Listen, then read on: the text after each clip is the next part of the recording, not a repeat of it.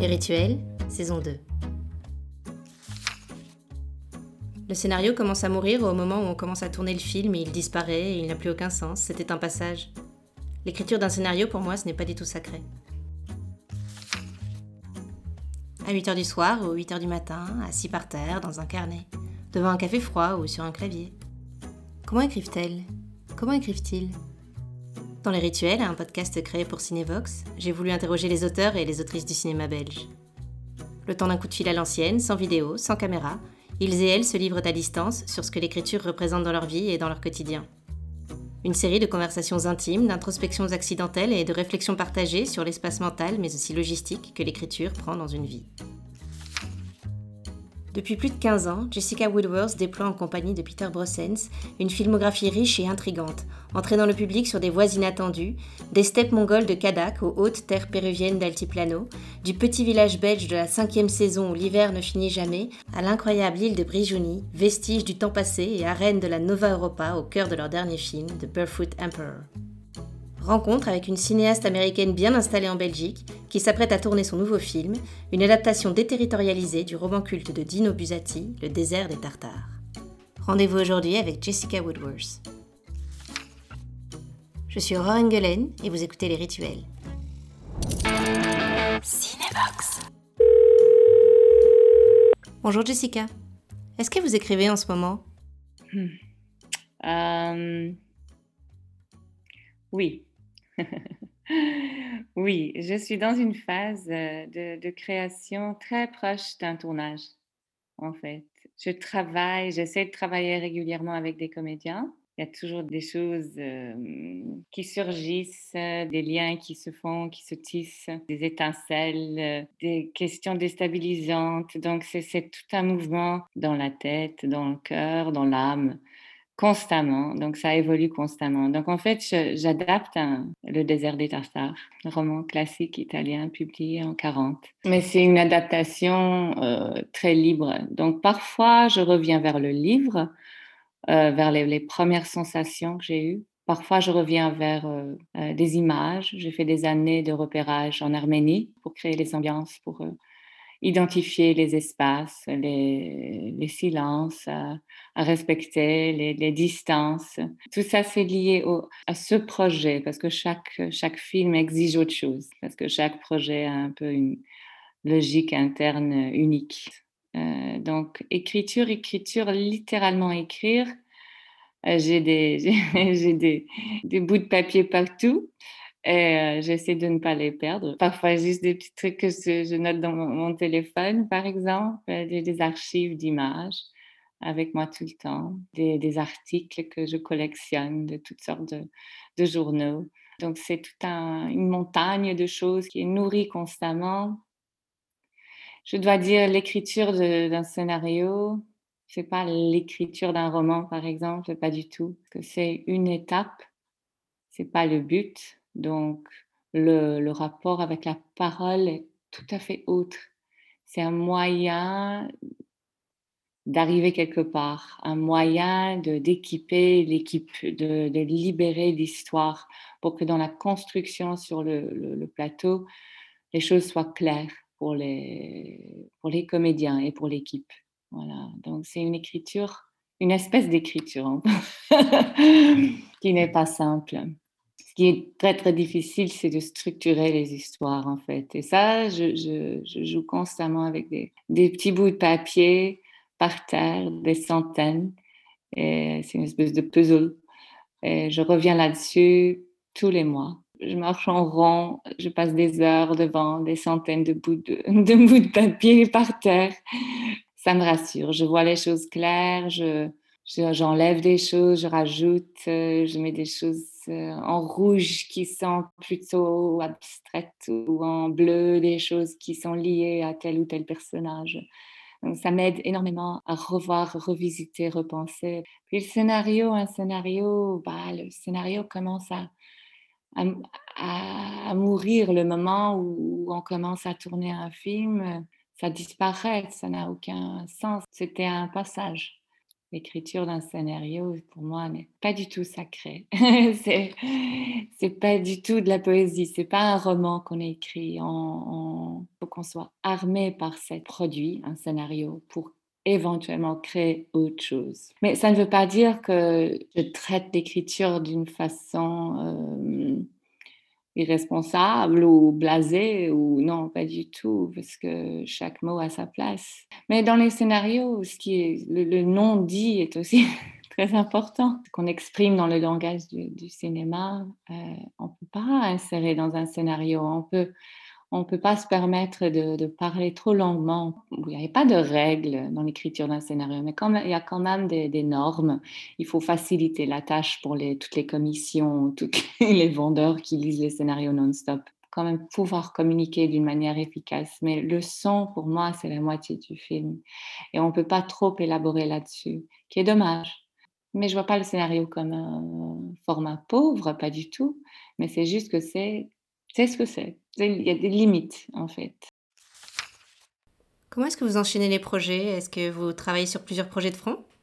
Pour répondre à la question, euh, je, préférais éviter de travailler deux projets en même temps parce que c'est on est tellement dans l'inconscient surtout, c'est 24 sur 24, 7 sur 7, on est, on est habité par un projet. Quand on a deux en cours, c'est d'office... Euh, compliqué, je dirais, même si on divise dans notre tête, dans notre planning et dans notre quotidien, qu'on essaye à, bien planifier, malgré ça, c'est compliqué parce que ça prend tellement de force et de conviction de porter une histoire euh, jusqu'à ses fins que deux à la fois, non, c'est pas pour moi. Mais je l'ai fait, je l'ai fait. Pour le moment, je suis totalement focalisée sur une chose. Donc, je suis ravie. Mais par nécessité, je crois que nous tous qui faisons euh, un cinéma indépendant, on est tous euh, obligés d'avoir un plan B, de, développer des choses en parallèle. Euh, moi, j'aimerais bien faire de la pub un peu, mais bon, personne n'est intéressé par ça. c'est tellement loin de mon expérience. Moi, je crois que ça serait chouette de temps en temps. Mais euh, voilà. Mais pour revenir vers l'écriture, c'est tellement dur d'écrire, donc de, vraiment écrire et s'engager deux projets avec le même euh, rythme en même temps, c'est impossible. Mais ça se fait parce qu'il y a toujours des projets qui sont en développement ou en financement ou qui sont proches, plus proches de, de, la période de tournage. Donc, qui exige des, voilà, des rythmes différents aussi. L'étape d'écriture, c'est l'étape la plus essentielle et la plus compliquée. Parfois, je dis deux heures euh, du matin, quand je n'arrive pas à résoudre quelque chose, que c'est l'étape la, plus difficile. Hein, on va revenir un tout petit peu en arrière. Est-ce que vous vous souvenez de la première fois que vous avez écrit, que ce soit pour le cinéma ou pour vous? Bon, un journal quand j'avais, j'étais enfant, bien sûr. J'ai toujours adoré aller à l'école, j'ai toujours adoré écrire à l'école. Voilà, donc j'avais déjà cet amour naturel pour la lecture et l'écriture. Mais écrire, écrire, je crois, je crois que j'avais 18 ans, je crois et je commençais à tenter des petites choses, des, oui, des histoires, de la poésie, des haïkus euh, un peu déjantés et avec un grand respect pour la parole. Ouais. Donc, j'avais déjà cet amour. Et puis, je faisais beaucoup de théâtre. Quand j'avais 18, 19, 20 ans, je pensais vouloir devenir actrice. Mais bon, ça ne s'est pas fait. J'étais pas faite pour. Mais j'avais cette idée en tête. Et dans quand je préparais un rôle, j'écrivais non-stop. Donc, j'écrivais toutes sortes de choses autour de l'histoire, du personnage, tout, tout, tout. Donc, en ça, fait, ça faisait déjà partie de ma vie mais j'avais jamais, jamais, jamais l'intention de devenir cinéaste, euh, d'écrire ou de réaliser de, la fiction. C'était jamais dans mes la palette. C'est dû à la nécessité, parce qu'après avoir dédié tout le trajet, mes premières années professionnelles au documentaire, c'était juste arrivé à un certain moment dans le développement d'un projet documentaire en Mongolie où c'était devenu très très clair qu'il fallait faire ce pas vers la fiction. Parce que moi et Peter, on a écrit Kadak ensemble, on était tous les deux frustrés. On avait senti intuitivement qu'on allait trouver la, liberté dans la fiction. Mais c'était très inattendu. on avait l'aide au développement pour un projet, un documentaire, disons, euh, plutôt essai sur le, le, cinéma socialiste en Mongolie et l'aviation. On interviewait des, des vieux pilotes, c'était génial pendant des mois en Mongolie. Et puis on s'est dit un jour, oh là là, on va jamais pouvoir créer un documentaire de, de 56 minutes pour, pour livrer à des chaînes de télé. Non, c'est fini tout ça. on s'est dit, on doit être libéré et donc on a trouvé notre liberté dans la fiction. Et on trouve qu'on se rapproche peut-être encore plus à la vérité via la fiction, en fait. C'était le moyen d'utiliser la matière primaire de la manière la plus juste, la plus honnête, la plus respectueuse. J'ai une question un tout petit peu plus pratique. Est-ce que vous écrivez souvent et est-ce que vous avez des moments de prédilection? Oh, ça dépend. Ben, j'ai pas, j'ai jamais pu développer des habitudes parce que nos projets exigeaient aussi des grands voyages et des longues périodes à l'étranger. J'écrivais voilà, dans l'avion, dans les trains, dans les hôtels, euh, ailleurs, ailleurs. Et ici, j'ai un petit espace à moi à Gand tous mes livres, un bazar pas possible, un petit coin un peu bohème. Mais bon, comme c'est, on, vit une pandémie, euh, j'ai donné ça à ma fille, à notre fille. Donc, j'ai pas vraiment un espace à moi maintenant. Bah, maintenant, depuis un an, c'est très étrange. On est tous un peu dans, coincée dans des situations euh, imprévues. Donc, je dois, je dois dire que quand tout à coup je vois que j'ai une journée devant moi, euh, sans personne à la maison, toutes sortes de choses à lire et à écrire. Donc, je, je bouffe le temps libre, c'est très limité. Et comme on ne peut pas voyager, parce qu'en voyageant, je lis énormément et j'écris énormément, mais à la, quand on est à la maison avec enfants, euh, je dirais c'est c'est presque impossible. Donc, euh, il faut vraiment la solitude, la solitude absolue. Mon rêve serait d'avoir un petit coin tout simple dans les montagnes quelque part. mais ça, mais ça, ça c'est euh, ça serait pour un futur lointain, je crois. Je crois que l'endroit idéal pour écrire, c'est dans un train. les frontières sont toujours ouvertes. J'ai l'idée de prochainement juste monter dans un train et voilà, aller jusqu'au bout, monter dans un autre train, aller jusqu'au bout et voir, juste pour avoir le luxe d'être dans un train. Et comme il n'y a personne dans les trains maintenant, ça me semble le bureau idéal, le bureau itinérant. En fait, il faut la solitude, c'est tout. Il faut le silence. J'adore le silence. Pour moi, ça c'est un de mes meilleurs amis. Donc il faut du silence, de la solitude, mais est-ce qu'il faut aussi une certaine forme de discipline? Hmm, Moi, je ne vois pas ça comme la discipline. Je crois que c'est tout ce qu'on fait, c'est par nécessité. On a cette euh, faim infernale à l'intérieur. On a tellement envie, tellement besoin. C'est tellement nécessaire de porter en avant un projet. D'office, la discipline vient, en fait parce qu'on ne fait pas ce métier si, on ne sent pas le besoin. on connaît tous plein de, de, gens qui disent Oh, j'aimerais bien écrire. Oh, ça a été mon rêve de devenir écrivain ou mon rêve de devenir cinéaste. Mais ils ne sont pas devenus écrivains ni cinéastes parce qu'ils n'avaient pas ce besoin, ils n'avaient pas ce feu. Sinon, il serait devenu écrivain. Point final, c'est tout. il faut, il faut l'ingrédient d'une espèce de folie, de nécessité, je crois. Sinon, on ne fait pas ce métier. C'est tellement, tellement risqué. Quoi. Il faut le faire par amour et conviction et de, vraiment croire qu'on dédie notre temps, notre, notre tout à quelque chose qui a une valeur. Quand commence l'écriture? Quelle est l'étincelle qui fait naître un projet? Oh, avant d'écrire, écrire, littéralement écrire, ce sont des idées qui viennent tout à coup, certainement dû à plein de choses qui sont déjà dans les pensées depuis longtemps, mais qui se concrétisent tout à coup, comme ça, qui tombent presque du ciel. C'était comme ça avec euh, Kadak. On était, c'est un moment très précis, ce sont des souvenirs très très clairs. Euh, on était assis sur la grande place à Ulaanbaatar et on était au fond de nous frustrés par l'idée de coincer toute cette matière qu'on avait, cette, beauté dans un format de 56 000 pour un documentaire et on s'est dit ah non non non non non. Et maintenant sur un petit bout de papier.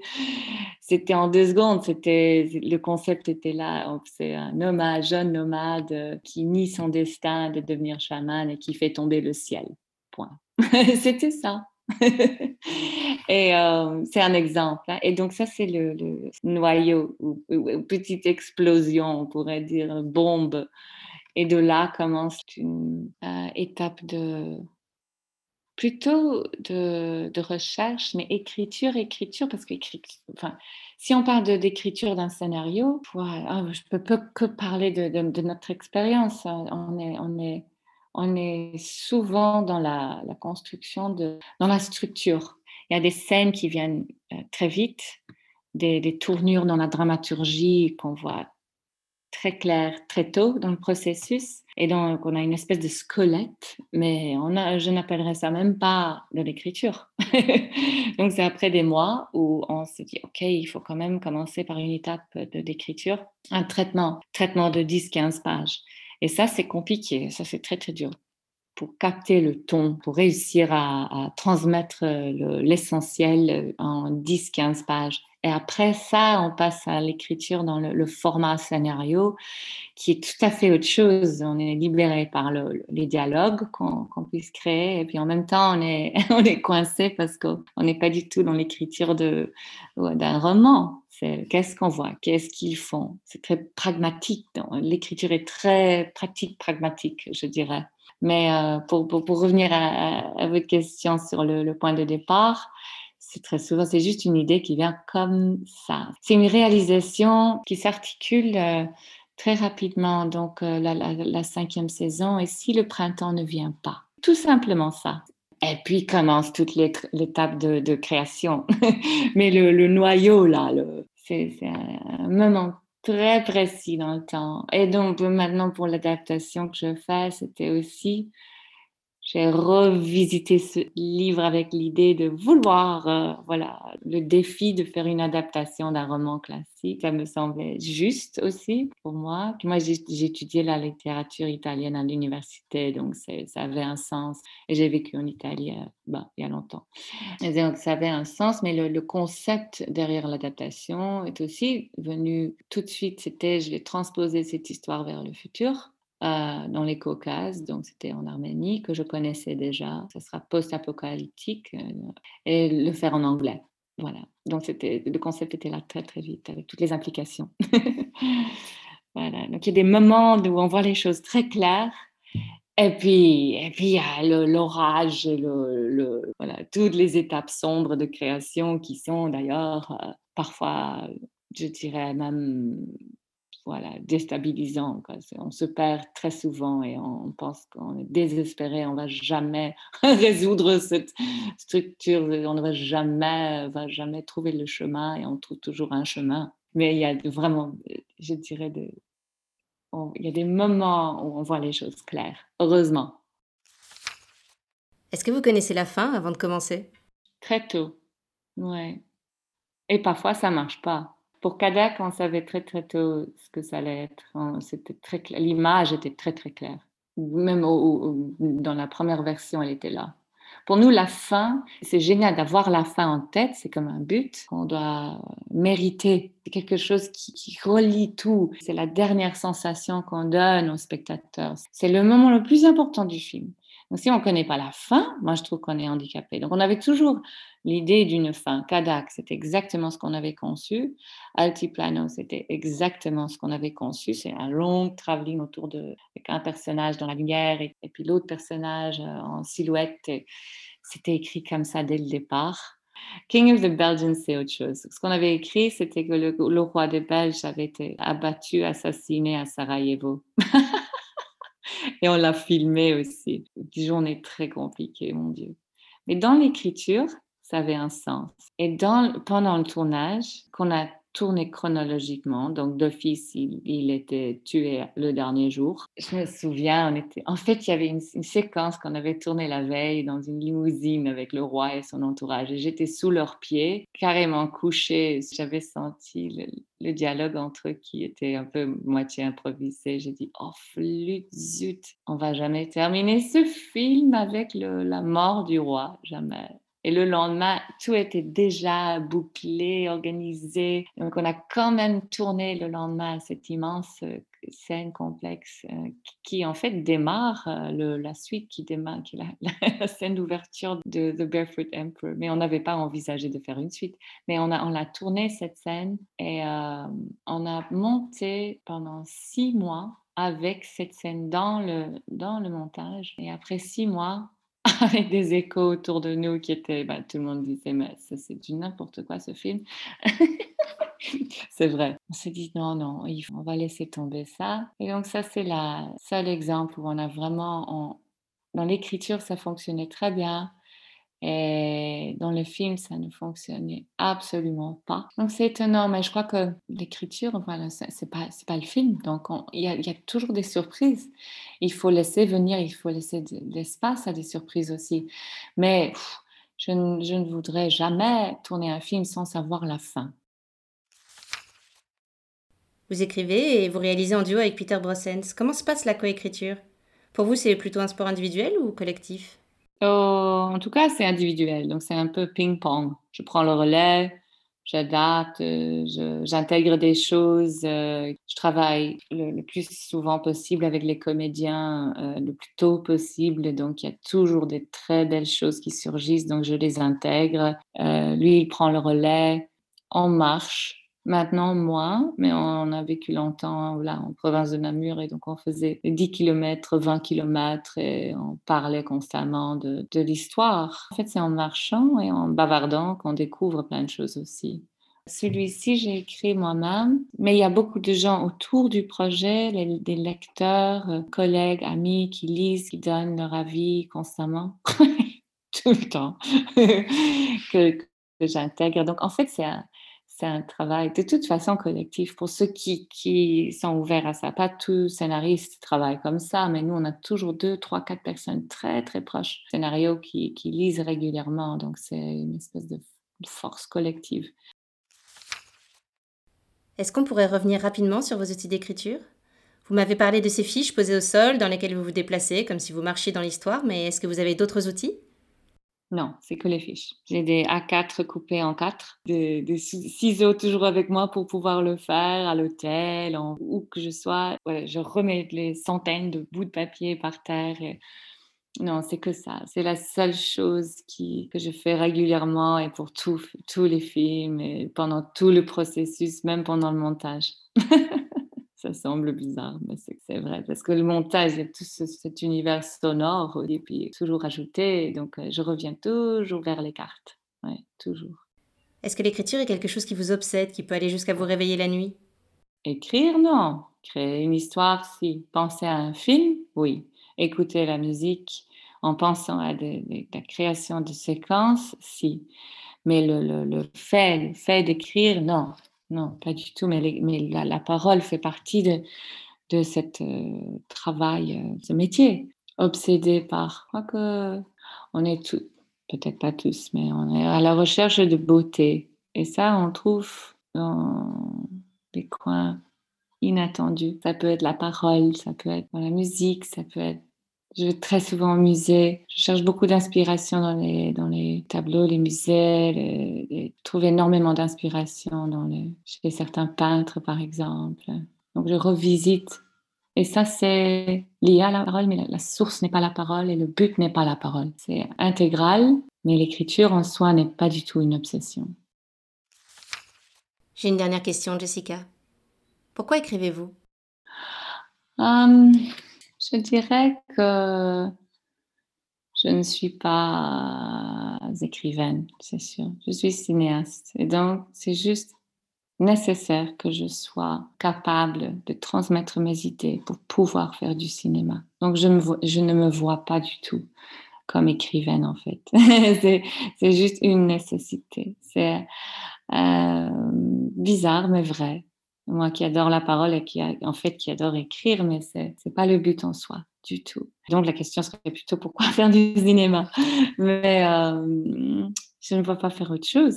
Juste l'acte de, regrouper autant de forces et de voix créatives et de mettre en cours cette machine et d'avoir le luxe d'intégrer toutes les idées des autres et de les emmener quelque part, tous dans le même bateau, c'est la plus grande joie ce partage. C'est pas du tout un métier solitaire, mais juste de, créer aussi autant de travail. Moi, je trouve ça. Après le premier film, je, me souviens, j'avais dit à mes parents, je dis là, une des choses les plus splendides de tout ça, c'est ce qu'on a créé plein de boulot pour plein de gens. Donc, je trouve ça aussi génial. Je trouve ça génial. Voilà, et d'inviter plein de gens dans un univers particulier, faire cet immense voyage tous ces souvenirs, tous ces, les défis, les moments très, très, très, très durs aussi. C'est une immense richesse. Chaque film est un voyage unique, c'est sûr. Il n'y a rien qui se répète, en fait.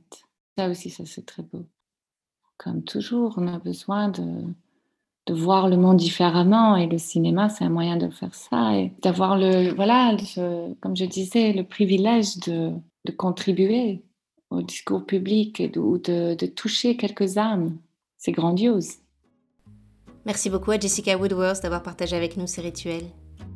Et merci à vous de les avoir écoutés. Si vous les avez aimés, n'hésitez pas à vous abonner au podcast, à le commenter, le partager et à nous mettre plein de belles étoiles. À bientôt.